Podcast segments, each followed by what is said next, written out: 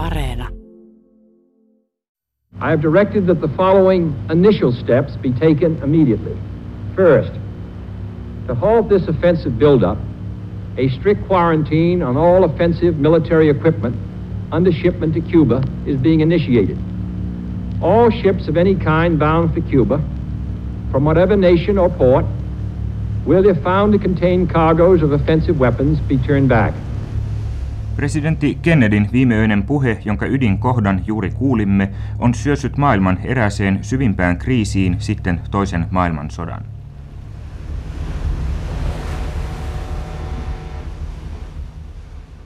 Kuuban ohjuskriisi oli yksi kylmän sodan pelottavimmista tilanteista. Syksyllä vuonna 1962 suurvallat olivat ydinsodan partaalla.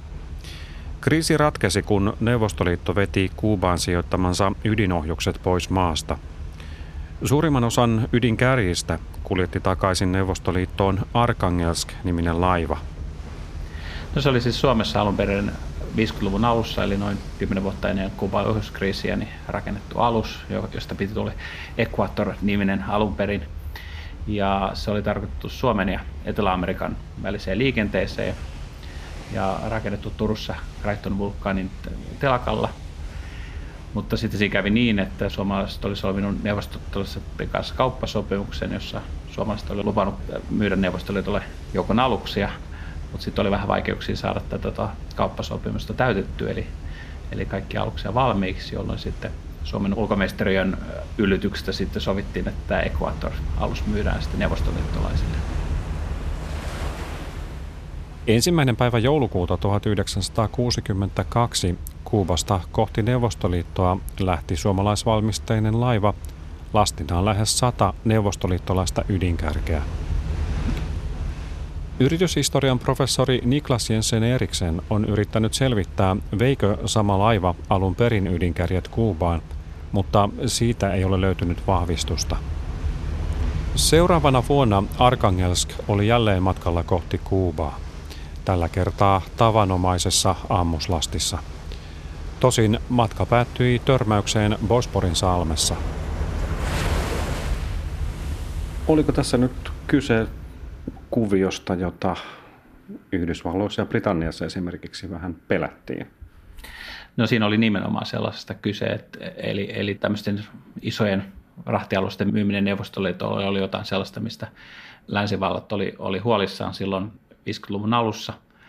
Täytyy muistaa, että elettiin silloin näitä kylmän sodan kylmimpiä hetkiä, jolloin oli, oli, oli tota Korean sota käynnissä ja, ja muutenkin jännitys oli korkealla. Ja länsimat oli perustettu tämmöisen Kokom-nimisen vientivalvontajärjestöön, jossa oli sovittu, että näitä tämän tyyppisiä aluksia ei myydä Neuvostoliitolle.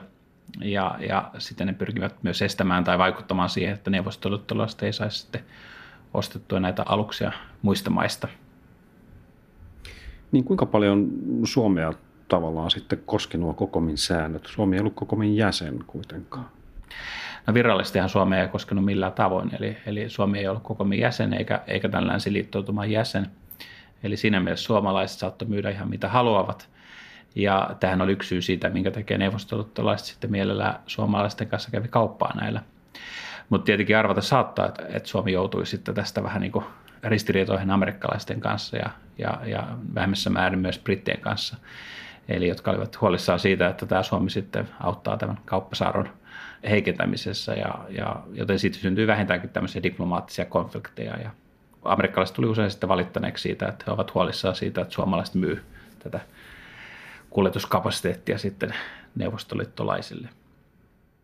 Kylmän sodan alussa Yhdysvallat katsoi siis karsaasti, kun suomalaisilla telakoilla tehtiin laivoja Neuvostoliitolle. Myöhemmin Yhdysvallat pelkäsi, että Suomen kautta Neuvostoliittoon päätyy muuta korkeaa läntistä teknologiaa. Neuvostoliitolle puolestaan Suomi oli luontava väylä teknologian hankkimiseksi. Suomalaisille teknologiayrityksille Neuvostoliitto oli houkutteleva markkina – Samalla piti kuitenkin pitää huolta, etteivät suhteet Yhdysvaltoihin kärsi. Taloudellisesti Yhdysvalloilla oli monia keinoja painostaa Suomea. Miten tässä kuviossa Suomi pärjäsi kylmän sodan aikana? Miten Suomi onnistui tasapainoilemaan suurvaltojen puristuksessa? Проверяю готовность. Первый. Miksi Neuvostoliitto oli kylmän sodan aikana niin riippuvainen läntisestä teknologiasta, vaikka siellä oli paljon osaamista? Start!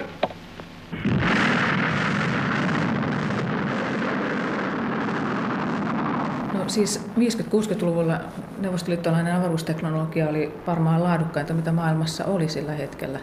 Jos ajatellaan sitä, että, että tota, 57 Sputnik saatiin maata kiertävälle radalle ja 60-luvun alussa heti ihminen avaruuteen ja tässä mielessä Yhdysvallat oli tietenkin jäljessä.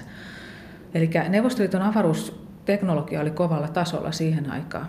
Ja syyhän siinä on se, että niin Neuvostoliitto kuin Yhdysvallatkin niin hyödynsi natsi-Saksan osaamista ja tämä osaaminen ja tieto, tai know-how niin sanotusti niin siirtyi aika nopeasti sekä Yhdysvaltoihin että Neuvostoliittoon ja sen pohjalle rakennettiin. Se, mikä Neuvostoliitossa oli tietysti yksi ihan keskeinen tekijä, että siellä on aina ollut matematiikka ja matematiikkaan liittyvät aineet, luonnontieteet ollut kovassa, kovassa kurssissa ja sitten semmoista avaruustietoisuutta ja kaikkea muutakin on ollut siellä niin kuin ihan 1800-luvun lopulta lähtien. Eli siitä on oltu tavattoman, rakettiteknologiasta on oltu tavattoman kiinnostuneita, oltiin oltu jo hyvin pitkään. Mutta se ei kuitenkaan sitten tuntunut se teknologia siirtyvän siviilipuolelle. Minkä takia? No siihen oli ihan yksinkertainen selitys. Neuvostoliitossa oli hyvin kahtia jakautunut systeemi, eli siellä oli tämä sotateollinen kompleksi, joka oli suljettu järjestelmä, jonka kuului tietenkin avaruusteknologia, koska se oli suoraan sotateknologiaa. Ja, ja tota, siellä ei ollut mitään tämmöistä siviilipuolen ja militaaripuolen tai sota, sotateknologisen kompleksin yhteistyötä, niin kuin esimerkiksi oli Yhdysvalloissa. Eli siellä se, mikä oli sotateollisessa kompleksissa, jäi sinne. Siellä oli yhdeksän ministeriöitä, jotka kuulu siihen ja kaikki, lähes kaikki niissä ministeriöiden alla tehty tutkimus ja tuotantotyö, niin se kuuluu sotateolliseen kompleksiin. Dosentti Sari Autio Sarasmo on tutkinut teknologian siirtoa kylmän sodan aikana. Koko kylmän sodan ajan Neuvostoliitto oli etenkin siviiliteknologiassa riippuvainen lännestä.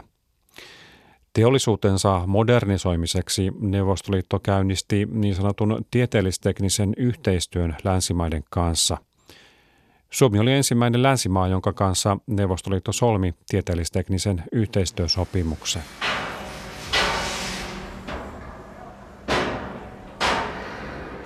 Ennen kuin tieteellistekninen yhteistyö käynnistyi kunnolla, Suomi rakensi Neuvostoliitolle laivoja.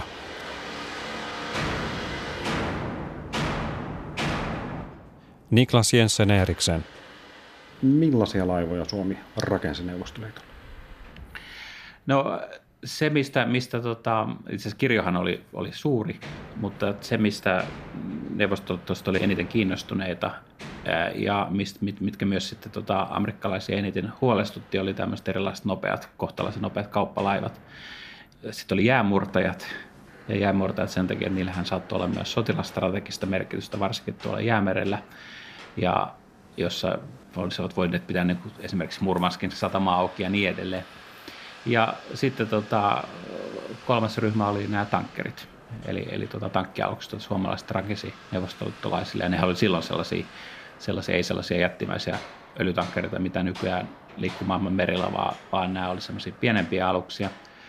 Mutta lähdettiin siitä, että sillä on myös sotilaallista merkitystä, eli jos tulee maailmasta, jossa käydään ihan tämmöistä konventionaalistakin sotaa, niin, niin silloin etenevät armeijat tarvitsevat öljyä ja, ja bensiiniä ja ja, ja niitä voidaan sitten kuljettaa tällaisilla pienilläkin tankkialuksilla.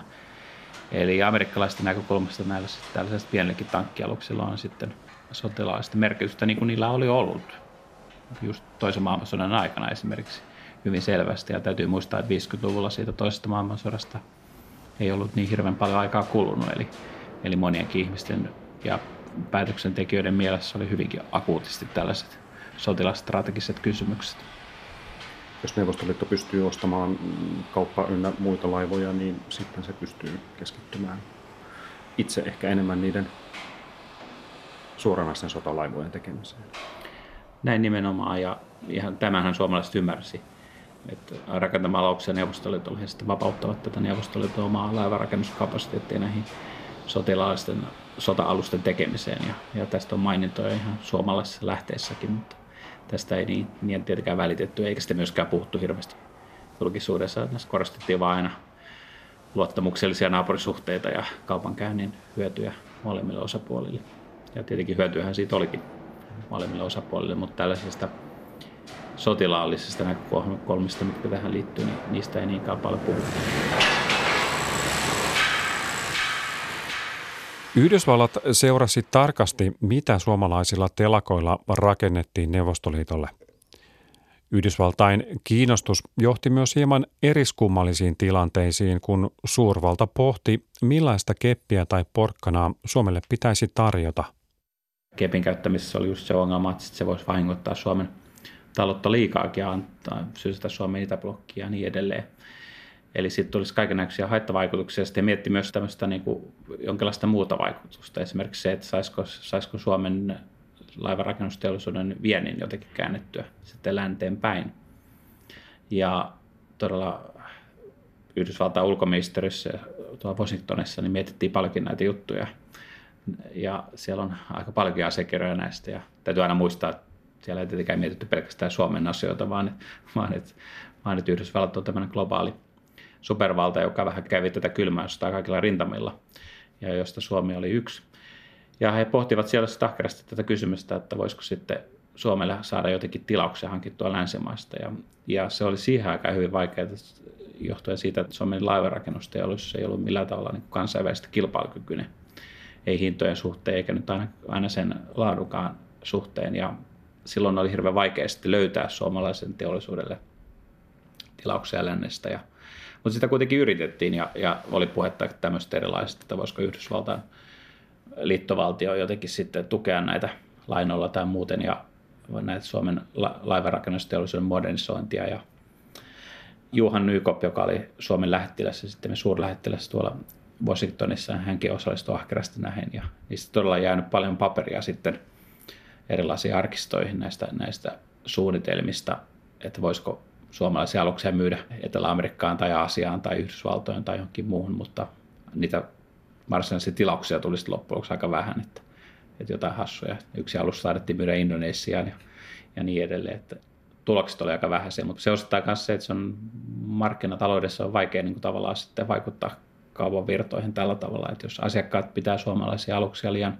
kalliina, eikä aina niin korkeatasoisenakaan, niin on vaikea sitten, sitten tämmöisiä yksityisiä asiakkaita sitten saada ostamaan niitä suomalaisia aluksia.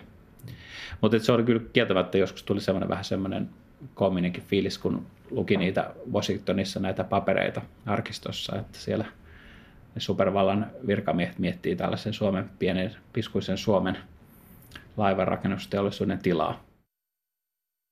60-luvulla tilanne muuttui, kun suurvaltojen suhteet paranivat. Lännen asettamia vientirajoituksia höllännettiin. Suomen suhteellinen merkitys Neuvostoliitolle pieneni, kun myös muut länsimaat saivat myydä korkeampaa teknologiaa rautaesiripun taakse. Omaa teollisuuttaan Neuvostoliitto ei saanut oikein millään pyörimään tehokkaasti. Neuvostoliiton suunnitelmatalous toimi joillakin aloilla, toisilla se ei toiminut lainkaan. Sari Autio Sarasmo. No Neuvostoliitto oli niin hyvä kaiken raudan, kovan raudan ja ison, isojen juttujen tuottamisessa. Eli tietyllä tavalla niin tämmöinen metalliteollisuus ja kaikki tämmöisen niin raakaan, raskaaseen teollisuuteen liittyvä, niin oli itse asiassa aika korkealla tasolla. Ja tietenkin sitten sellaiset, mitkä linkitty siihen korkeaseen teknologiaan, sen atomi, tai ydinvoimala tai atomiteknologia tai atomiosaaminen, se oli tietenkin niin kuin se, no se oli ehkä semmoinen tietynlainen spin-off siitä, sitten siitä ava, korkeasta avaruusteknologiasta. Mutta tota, se liittyy voimalaitoksiin ja tällaisiin. Mutta tota, semmoinen, se siviiliteollisuus oli itse asiassa aika semmoista aika peruskauraa loppujen lopuksi, perusteknologiaa. Eli siellä ei ollut sitä mitä olisi kaivattu juuri tähän, että talous oltaisiin pystytty muuttamaan mahdollisimman tehokkaaksi. Eli se, mitä kehitys tapahtui toisen maailmansodan jälkeen lännessä, eli tämmöinen ekstensiivinen taloudellinen kasvu muuttui intensiiviseksi juuri tämmöisen automaatioteknologian ja muun avulla, niin Neuvostoliitossa ei ollut sellaista automaatioteknologiaa. Ja sitä teknologiaa, toki automaatioteknologia oli pakko olla, jos päästiin avaruuteen, mutta se teknologia ei siirtynyt sinne siviilipuolelle. Ja se oli just se, mikä puuttu, ja sitä lähdettiin hakeen muualta. Sitä totta kai yritettiin tuottaa itse, mutta se, mikä tavallaan oli etu suunnitelmataloudessa, mikä edisti esimerkiksi jotain avaruusteknologian kehittämistä, niin se kääntyi sitten tässä niin kuin ongelmaksi. Eli innovaatio, suunnitelmatalous ei ollut kovin innovaatiomyönteinen järjestelmä. Eli olennaista oli toteuttaa suunnitelmat, kun taas sitten, jos olisi kehitetty omia innovaatioita, siinä olisi kestänyt aika, hetken aikaa, että ne saadaan käyttöön ihan sitten oikein toimivina teknologioina, jolloin haluttiin säästää aikaa ja käännettiin katseet sitten Neuvostoliiton ulkopuolelle. Neuvostoliitto ja Suomi solmivat tieteellisteknisen yhteistyösopimuksen vuonna 1955. Alkuun kyse ei ollut kovin laajasta toiminnasta – 50- ja 60-luvuilla Suomen teknologinen taso ei häikäissyt. Se on aika mielenkiintoinen juttu toi, toi yhteistyösopimus, että jos katsoo sitä 50, itse asiassa 50-luvun loppua, katsoo Suomen ja Neuvostoliiton yhteistyössä, niin sitten oli itse aika vähän loppujen lopuksi. Ja se johtuu nyt varmaankin siitä, itse asiassa koko yhteistyösopimus ja ihan kaikkien muiden ajankohtaisten asioiden varjoon, kuten YA-sopimuksen jatkamisen varjoon, porkkala luovuttamiseen, tällaisten tällaisten varjoon, eikä siihen kauheasti itse asiassa kiinnitetty siinä vaiheessa huomiota. Mutta sanotaan sen 50-luvun lopulla, esimerkiksi Nokia-yritys menee, menee siinä vaiheessa aloittaa, että tulee mukaan TT-yhteistyöhön. Ja siitä alkaa yritykset kiinnostua siitä, mutta se on hyvin semmoista maltillista siinä, että se on lähinnä vierailuja, asiantuntijavierailuja suuntaan jos toiseen, käydään tutustumassa tuotantolaitoksiin, alkuvaiheessa jonkin verran yliopistoyhteistyötä, akatemioiden välillä yhteistyötä, mutta se alkaa silloin pikkuhiljaa ja siinä itse asiassa alussa, sanotaan 50-60-luvulla, niin siinä ei ollut mitään sellaista selkeää suuntautumista, että haetaan jotain korkean teknologian informaatiota. Että se tulee mukaan siinä 60-luvun lopulla, 70-luvulla, 70, erityisesti 70-luvun lopussa, 80-luvulla. Eli siinä vähän, se vähän korreloi sen asian kanssa, että kuinka Suomen teknologinen taso kehittyy. Ja tietenkin sitten tässä vaikuttaa koko ajan se laajempi konteksti, eli kuinka, vaikeaksi tai, kuinka vaikeaa tai helppoa se teknologian saanti ja yhteistyö muiden länsimaiden kanssa on. Lännen tieteellisiä ja teknisiä saavutuksia Neuvostoliitto sai käsinsä myös vakoilemalla, mikä oli laajaa ja tehokasta. Mutta kaikkia ei saanut vakoilemalla. Muun muassa tämän vuoksi ryhdyttiin harjoittamaan tieteellisteknistä yhteistyötä – Tosin joidenkin mielestä vakoilu ja tieteellistekninen yhteistyö olivat lähes samoja asioita. Kyllä varmaan Neuvostoliiton vakoilu ja teollisuusvakoilu oli saattoi olla ehkä 50-luvulla kaikista voimakkaimmillaan, mutta tässä mennään juurikin siinä, että siis Neuvostoliiton sota, sota, sotateollisuuteen liittyvä vakoilu ja tämmöinen, niin sitä oli, se oli niin tehokas systeemi. Eli kyllä Neuvostoliitto sai niin kuin kaikkialla, kyllä se tieto saatiin mitä haluttiin. Ja, ja tota, sitä oli koko ajan. Ja totta kai se korreloi aika pitkälle sen kanssa, että mistä teknologiasta puhutaan. Siinä vaiheessa, kun lännessä rupeaa tietokone, tietotekniikka kehittyy ja tämmöinen teknologia, niin sitä, sitä totta kai sitä informaatiota hankitaan. Mutta se olennainen juttu tieteellisessä vaihdossa ja tässä koko hommassa on se, että teknologiaa pystyttiin siirtämään. Voitiin hankkia kone. Voitiin vakoilla, saatiin vaikka sinikopiot tai jotakin muuta vastaavaa. Mutta se, mitä tieteellisteknisessä vaihdossa siirtyi, oli myöskin asiantuntijuus ja tieto. Eli se, että saatiin esimerkiksi tietoa jostakin sellaisesta asiasta, että miten jotakin konetta käytetään, miksi sitä käytetään ja millä tavalla sitä voidaan kehittää. Eli se oli sellaista teknologiaan liittyvää tietoa, mitä harvemmin pystyttiin siirtämään vakoilun tai muiden laittomien keinojen kautta. Ja se on juurikin tässä se olennainen juttu. Ja liittyy tällaiseen, että mitä varten haluttiin käydä tutustumassa niin tuotantolaitoksiin. Haluttiin saada asiantuntijat keskustelemaan keskenään. Se oli sitä tiedon siirtoa. siis tiedon ja teknologian siirtoa. Miten tieteellistekninen yhteistyö käytännössä toimi? Sari Autio Sarasmo. Ne asiantuntijat, jotka lähetettiin Neuvostoliitosta, siis se systeemi toimi sillä tavalla, että yritykset, siis kaikki oli tietenkin valtion yrityksiä, mutta erilaiset tuotantolaitokset saattoi ehdottaa, että he tietää, että, voisi olla, että tässä pitäisi kehittää omaa teknologiaa. Ja sitten oltiin yhteydessä tähän valtion komiteaan, joka tiede- ja teknologiakomiteaan, ja käytiin keskustelua sinne, että ehdotettiin, että lähetettäisiin asiantuntijoita ja sen jälkeen pohdittiin sitten laajemmassa piirissä, että onko tämä sellaista, mikä hyödyttää meitä. Jos se on, niin silloin päätettiin lähettää delegaatio. Esimerkiksi oltiin Suomen yhteydessä yhteistyöyrityksiin tämän TT-komission kautta, tai esimerkiksi sitten Länsi-Saksan tapauksessa oltiin suoraan niihin yrityksiin, esimerkiksi Bonnin lähetystön kautta. Ja kun asiantuntija lähti, niin hänellä oli itse asiassa annettiin mukaan erittäin tarkka kysymysluettelo, mitä piti matkalla selvittää, mistä piti sitä tietoa hakea. Ja itse asiassa tähän liittyy vielä sellainen, mikä, liittyy tähän, että kun ne kysymykset oli niin tarkkoja ja tiedettiin tasan tarkkaan, mitä informaatiota ja tietoa haettiin, niin kaikki asiantuntijat, jotka vieraili oli se Suomi tai mikä tahansa muu maa, niin siitä kirjoitettiin hyvin yksityiskohtainen kuvaus ja selvitys siitä matkasta. Ihan samalla tavalla kuin suomalaiset, jotka olivat mukana TT-yhteistyössä, kirjoitti omista vierailustaan selostuksen sitten TT-komissiolle. Ero on vain siinä, että suomalaisten asiantuntijoiden raportit, matkaraportit on semmoinen ehkä pitkä, kymmenen sivua, kun taas neuvostoliittolaisten asiantuntijoiden matkaraportit saattavat olla 200 sivua. Ja tämä oli mulle henkilökohtaisesti melkoinen yllätys, kun niitä sitten niitä alkuperäisiä raportteja sain käsiin, niin täytyy mennä tosin kyllä Samaraan saakka lukea niitä. Mutta tota, tuli ja sitten mä katsoin, kun mä sain niitä käteen, niin mä että herran aika, mitä, mitä nämä näin paksut kirjat on. Ja kunnes sitten hokasin, että itse asiassa kysymyksessä on yksi dokumentti, yksi matkaraportti, ja siinä oli äärimmäisen yksityiskohtaisesti selostettu kaikki, mitä matkan aikana on tapahtunut. Ja sitten mä ihmettelin sitä, että siellä oli semmoinen, niin kuin sinikopioksi niitä taidetaan tämmöisiä sanoa, missä on sitten jotain rakenne, koneiden rakennepiirroksia ja muita. Ja ihmettelin kovasti, että kappas vaan, että tämmöinen on laitettu mukaan, että kyllä suomalaiset on heveleitä, kun tämmöisiä yhteistyössä annetaan näitä. Kunnes rupesin sitten katsoa, että hetkinen, että kaikki piirrokset ja kaikki niin selitykset on venäjäksi.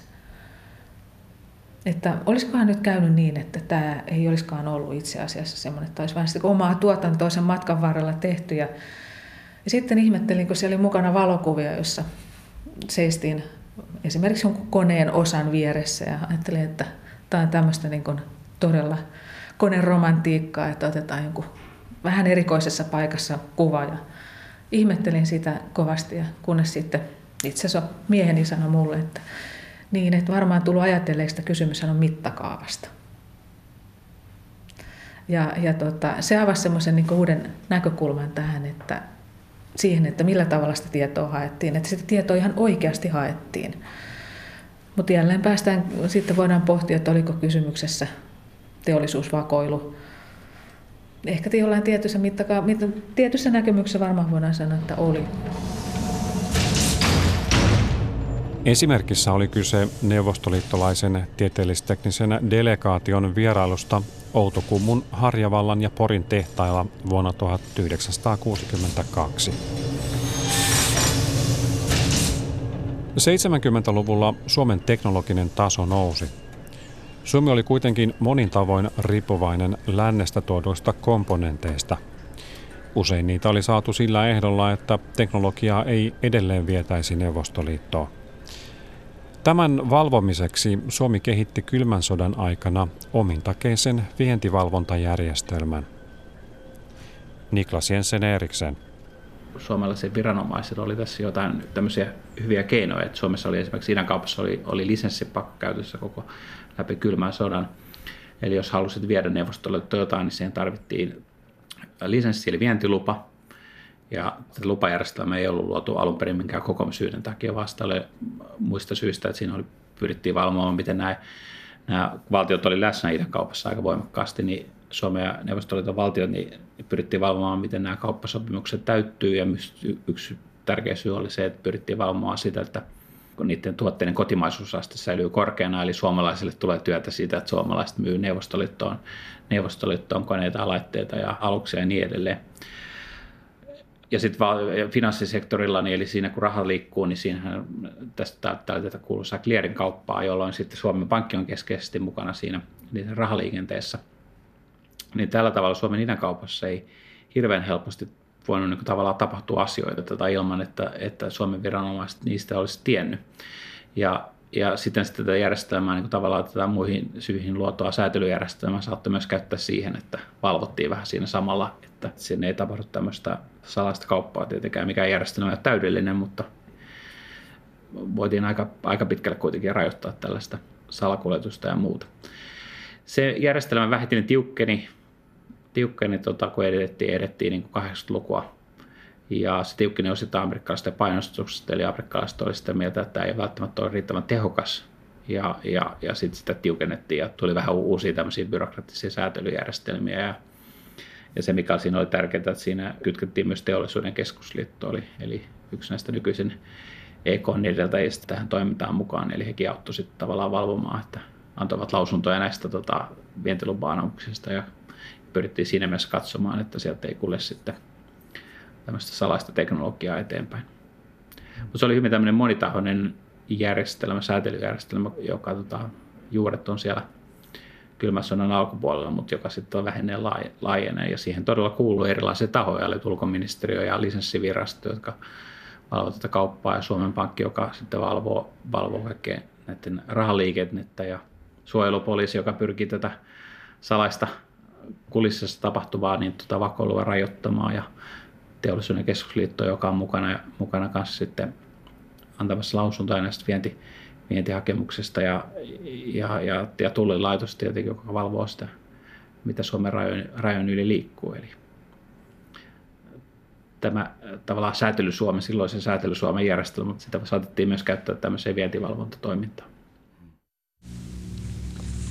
This invasion is an extremely serious threat to peace because of a threat of further Soviet expansion into neighboring countries in Southwest Asia, and also because such an aggressive military policy is unsettling to other peoples throughout the world. This is a callous violation of international law and the United Nations Charter. It is a deliberate effort of a powerful atheistic government to subjugate an independent Islamic people. Vuonna 1979 Neuvostoliitto miehitti Afganistani. Suurvaltojen suhteet kiristyivät ja länsi kiristi myös korkean teknologian vientirajoituksia. Tähän tiukentuneeseen tilanteeseen liittyy tämä operaatio Exodus. Mikä se oikein oli? Se oli tämmöinen Yhdysvaltain viranomaisten, erityisesti tuleviranomaisten tämmöinen operaatiolla pyrittiin just nimenomaan rajoittamaan tätä salakuljetusta, mitä he epäilevät tapahtuman, eli tota, kiellettyjen tuotteiden ja teknologian valmista neuvostoliittoa kolmansien maiden kautta. Ja näissä operaatioissa nämä, nämä oli suuria siinä Exoduksessakin, oli muistaakseni oliko peräti 300 yhdysvaltalaista viranomaista mukana. Ja yksi, mistä he olivat huolissaan, oli nimenomaan nämä puolueettomat maat. Eli Ruotsin ja Itävallan ja Suomen kaltaiset maat, jotka ei ollut kokomin jäseniä, ja oli yleensä jossain määrin noudattaa niiden, niiden, sen säädöksiä. Mutta amerikkalaiset nyt kokee, että tämä on yksi, mihin pitää puuttua, eli katsoa, että näistä maista ei tule tällaisia aukkokohtia kauppasaartoon. Ja se on vähän samanlainen kuvio kuin 50-luvulla. Että tavallaan näissä on vähän tämmöinen déjà vu-tilanne, eli, eli samat teemat nousee uudestaan esille. Mielenkiintoista on se, että näissä Exodus operaation raporteissa sitten Ruotsi näytti jossain määrin epäilyttävämmältä kuin Suomi. Joo, kyllä näissä amerikkalaisista papereista ja kommenteista tulee se vaikutelma, että he pitivät itse asiassa, että, että ruotsalaiset ja itävaltalaiset ovat, ovat, tota, ovat taipuvaisempia käymään vähän sitä kauppaa tällaisia tai viemään eteenpäin näitä teknologiaa. Eli, eli ruotsalaiset ja itävaltalaiset ovat vaan epäluotettavampia ja itävaltalaisia nämä yhdysvaltalaiset kritisoi hyvin voimakkaasti. Itävalta on tietenkin siinä jännä maa, että sijaitsee siinä keskeisen Euroopan keskellä ja sillä oli hirveän pitkä, pitkä historia kauppasuhteista näiden itäisen Keski-Euroopan maiden kanssa ihan siellä Itävalta-Unkarin kaksosmonarkian ajoilta ja, ja pidemmältäkin, niin se oli ollut perinteisesti Viino oli tämmöinen transit-kaupan keskus. Tähän amerikkalaisia sitten huolestutti. Eli ilmeisesti Suomi ei ollut niinkään Suomi ei ollut amerikkalaisten mielestä, mielestä tota niinkään paljon rikkonut tätä kauppasäätöä silloin 80-luvulla, mutta että kun tavallaan kaikkia puolueettomia maita kohdalla niin linja tiukkeni, niin myös Suomea sitten painostettiin myös näissä ja vaadittiin suomalaisiakin tiukentamaan näitä omia säädöksiä. Ja tässäkin oli myös sellainen samanlainen kuvio kuin 50-luvulla siinäkin mielessä, että kun samaan aikaan amerikkalaiset yritti myös saada näitä omia liittolaismaita, eli näitä NATO-maita tiukentamaan näitä vientivalvonta politiikkaansa, niin siltä kannalta he sitten myös piti mennä puolottomiakin maita kohdella tiukemmin, koska muutenhan sitten NATO-maito, NATO-maito on vaikea saada pysymään ruodussa, jos, jos ne NATO-maat voi vaan sanoa, että no, mutta sittenhän nämä menee nämä neuvostoliittolaiset ostaa jotain samaa teknologiaa Itävallasta tai Ruotsista tai Suomesta. Suomi piti kylmän sodan aikana Yhdysvallat ajantasalla siitä, mitä kaikkea korkeaa teknologiaa se vie Neuvostoliittoon. Tämä ei kuitenkaan estänyt konflikteja Yhdysvaltain kanssa. Niistä kuuluisi lienee Rauma Repolan pienoissukellusveneiden tapaus. 80-luvulla Neuvostoliitto tilasi toimitusjohtaja Tauno Matomäen luotsaamalta Raumarepolalta edistyksellisiä pienoissukellusveneitä sitähän Tauno Mattomäki on korostanut ja noissa arkistoasiakirjoissakin he on sitä silloin valittelevat, että he olivat kyllä kertoneet Raumarepola ää, yhdysvaltalaisille, että minkälaista kauppoja on tässä suunnitteilla. Ja, ja, ja kun amerikkalaiset oli kysyneet tarkentavia kysymyksiä, niin heille oli annettu amerikkalaisille annettu kaikki nämä tiedot. Ja tämä oli vähän tämmöinen perinteinen suomalainen toimintalinja ollut läpi kylmän sodan. Eli informoidaan amerikkalaisia, mitä ollaan tekemässä, niin sitten ei synny sellaista epäluottamuksen ilmapiiriä, että siellä ne suomalaiset puhaa jotain. Et, et täytyy ehkä käydä välillä myydä, myydä sellaisiakin tuotteita, mistä amerikkalaiset tykkää, mutta että ainakin että amerikkalaiset tietää, mitä on tapahtumassa. Eli tämä oli vähän tämmöinen linja. Tässä sukelluspallo-asiassa oli se hassu puoli, että Raumarepola oli todella kertonut yhdysvaltalaisille, mitä ollaan, mitä ollaan tekemässä, että ollaan myymässä tällaisia tuotteita, ja sitten amerikkalaiset ei ollut siihen alun perin reagoinut mitenkään negatiivisesti, mutta sitten yhtäkkiä he yhtäkkiä he sitten tota, hermostuivat tästä voimakkaasti ja selittivät itse sitä sitten myöhemmin, että no, tässä oli ollut tämmöistä kaikkein byrokraattista komervenkkiä, että ei ollut, ei ollut tota, tieto kulkenut kunnolla Washingtonin, Washingtonin sisällä ja sitten näissä oli, niin kuin näissä usein on myös semmoisia niin eri virastojen välistä vastakkainasettelua, että Pentagon eli Yhdysvaltain puolustusministeriö voi olla huolestuneempi asiasta kuin joku toinen taho ja niin edelleen. Eli, eli tämmöisiä, tämmöisiä kuvioita. Mutta sinänsä se pelkästään se, että Rauma Repola informoi tästä asiasta etukäteen, niin laajasti amerikkalaisiin jo kertoo, että ne suhteet oli siellä olemassa.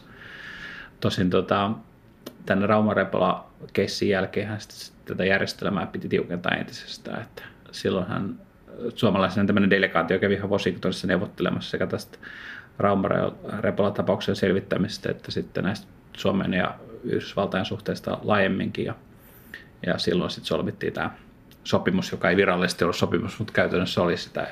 Eli jos suomalaiset sitoutuvat sitten tiukentamaan tätä teknologiavientiä Suomesta ja Suomen kautta ää, itään. Ne oli pitkään ne asiakirjat salaisia, mutta ne tuli ihan tuossa muutama vuosi sitten julkiseksi ja mä kävin niitä lukemassa. Eli, eli sopimus niin siis, ei ole siis virallinen sopimus, vaan, ne, vaan se on ää, tämmöinen Memorandum of Understanding, joka on, joka on tämmöinen muistio, jossa yhdessä kerrotaan, että mitä ollaan niin kuin tavallaan sovittu ja sitten vaihdettu keskenään muutama kirja, jossa, jossa osapuolet sitten vakuuttaa, että, että, tai kertovat, että mistä ollaan neuvoteltu ja mitä osapuolet aikoo tehdä. Mutta että siis käytännössä tämä oli käytännössä sopimus, sovitaan sitten, että miten suomalaiset aikoo jatkossa valvoa tätä teknologiakauppaa sen Neuvostoliiton kanssa. Ja se on tärkeää muistaa, että Suomi sai tästä sitten paremman kohtelun näissä tavallaan palkintona tästä, että se oli amerikkalaisilla oli tämmöinen vähän keppiä porkkanaa linja, eli, eli se tavallaan saattavat painostaa suomalaisia sillä uhkailemalla, että, että jää, jää sitten saamatta jotain lisenssejä. Eli että sakka, suomalaiset ei sakkaa ostaa Yhdysvalloista jotain teknologiaa, mutta sitten taas palkintona sitten saatetaan saada hyvin helpotuksia tällaisia ylipäätään tällaisia erillisistä säädöksiä ja, ja suomalaiset pääsi sitten tämän Suomen ja Yhdysvaltain välisen sopimuksen tuloksena tällaiseen, niin kuin, mitä kutsuttiin silloin niin kuin että kultakorttiluokkaan, eli, eli Suomi sai jostaa hyvin, hyvin tota, vähäisellä byrokratialla ja vähäisellä muodollisuuksilla sitten lännestä sellaista teknologiaa, jota ei myyty, missään nimessä olisi myyty kommunistimaille, mutta että suomalaiset ja muut luotettavat tahot, kuten NATO-maat, saattavat sitten ostaa tätä. Ja, koska Yhdysvalloissa luotettiin siihen, että Suomi ei vie eteenpäin Neuvostoliittoon. Toinen kuuluisa korkean teknologian vientiin liittyvä tapaus on Nokian puhelinkeskukset. Nokia vei Neuvostoliittoon edistyksellisiä puhelinkeskuksia, joissa oli länsimaisia komponentteja. Jossakin vaiheessa neuvostoliittolaiset epäilivät, että puhelinkeskukset olivat jonkinlaisia vakoilulaitteita. Vientihankkeen onnistumisen taustalla oli Nokian toimitusjohtaja Kari Kairamo – jolla oli hyvät suhteet sekä itään että länteen. Joo, kyllä hän oli aika taitava tässä tämmöisessä diplomaattisessa kuviossa, että Kari Kairamon papereita on itse tutkinut, niin, niin sieltä näkee kyllä hyvin laajasti sen, että vaikka sinne tietenkään niihin paperilla laitettu niitä salaisimpia asioita, niin sieltä kyllä näkee hyvin, että hänellä oli hyvin laajat kontaktiverkostot sekä itään että länteen, että, että siellä on vaan käydään metsästämässä ja kalastamassa ja muuta Viktor Vladimirovin kanssa, ja, mutta sitten myös on paljon ahkeria suhteita myös läntisiin viranomaisiin, amerikkalaisiin diplomaatteihin ja Washingtonin korkeisiin virkamiehiin, joiden kanssa hänen monet oli sitten ihan etunimi, etunimillä kutsuttiin, eli tuttavallisuus oli jo edennyt niin pitkälle. Ja hän pyrki sitten taitelemaan siinä välissä. Saa tavallaan Nokia-tilanne oli siinä mielessä jännä, että kun Nokia oli tämmöinen vähitellen muuttumassa tämmöisen korkean teknologian yritykseksi, joka tarvitsi oikeasti sitä läntistä teknologiaa, läntisiä komponentteja, niin Kairomon piti ehdottomasti puolustaa niitä Suomen ja oman yrityksen läntisiä kauppasuhteita. Mutta toisaalta sitten taas Neuvostoliitto oli hirveän houkutteleva kauppakumppani siinä mielessä, että Neuvostoliiton telekommunikaatiojärjestelmä oli todella, todella tota, heikosti kehittynyt siihen aikaan. Ja siellä oli kerta kaikkiaan tällaisen Nokian kaltaisen yrityksellä oli suuret markkinat, eli siellä oli Neuvostoliitto halusi ostaa näitä puhelinkeskuksia ja paljon muutakin teknologiaa ja modernisoida oma, omaa tota, tätä viestintäverkostoa sillä. Eli Nokian kannatti sitten mielellään käydä tämmöistä kauppaa. Eli se, että sitten kun tavallaan pystyy yhdistämään nämä, että ei loukkaa eikä polta siltoja enempää itää kuin länteenkään, niin kyllä se vaatii aikamoista diplomaattista taiteilua. Ja ja Kari Kaidamo mitä ilmeisimmin onnistui kyllä siinä, siinä hyvin. Me ei edelleenkään tiedetä kaikkia hänen kuvioitaan, mitä hän on silloin puuhannut, mutta, mutta ilmeisen tuloksekasta se oli, koska Nokia pystyi tämän Nokia puhelinkeskusbisneksen keskus, joka on tämän nykyisen verkko Nokiankin niin liiketoiminnan niin kuin tavallaan alkujuuria, niin siinä alkuvaiheessa sitä luotiin nimenomaan näiden Neuvostoliiton tilausten varaan. Teknologialla käyttävän kaupan saralla Suomi pärjäsi loppujen lopuksi hyvin suurvaltojen puristuksessa kylmän sodan aikana. Suomalaiset yritykset eivät vaarantaneet suhteita länteen, ja ne onnistuivat myös kääntämään edukseen Neuvostoliiton kanssa käydyn tieteellisteknisen yhteistyö.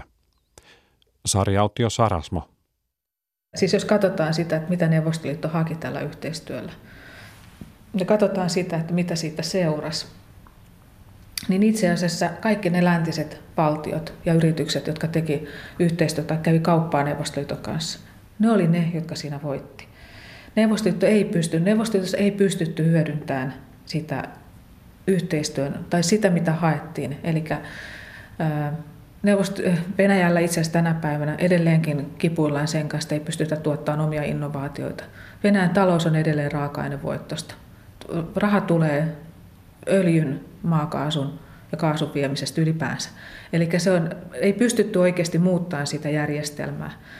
Ja itse asiassa koko sen ajan, kun tätä yhteistyötä ja teknologian, teknologian tiedon siirtoa lännestä harrastettiin, koko ajan keskusteltiin siitä, että sitä ei saada hyödynnettyä sinne yksi, tuotantolaitostasolle. Siis järjestelmä oli erittäin toimiva ja tehokas, mutta sitten se siinä vaiheessa, kun se tieto ja teknologia menee Neuvostoliittoon, saadaan sinne maahan ja saadaan vielä niin se valtion komiteatasolle, niin siinä vaiheessa, kun se olisi pitänyt hyödyntää niitä malleja tai teknologiaa tai saada jollaista, jonkinlaista boostia näihin kotimaisiin innovaatioihin, niin se ei toimikaan. Ja selitys on vähän liian yksinkertainen, mutta itse asiassa sitä selittää hirveän pitkälle suunnitelmatalousjärjestelmä ja sen ongelmallisuus. Joillakin alueilla se toimi, joillakin alueilla se ei toiminut lainkaan. Mutta jos ajatellaan näin, että suomalainen yritys, joka pystyi viemään tuotteitaan Neuvostoliittoon, sai maksuksi hyvän rahan siitä, pystyi kehittämään omaa tuote, tuotekehitystään ja kehittyyn, ää, tietenkin siinä hyöty kaikista eniten. Jos me ajatellaan nyt näin, näin, että itse asiassa aika monet niistä yrityksistä, jotka kävi aikanaan Neuvostoliiton kanssa kauppaa, sai ihan merkittävän hyödyn ja pysty kasvaan. Itse asiassa ne yritykset on edelleenkin olemassa. Neuvostoliittoa ei enää ole olemassa, mutta teknologian kehityksessä nyky-Venäjän tilanne muistuttaa kylmän sodan aikaa.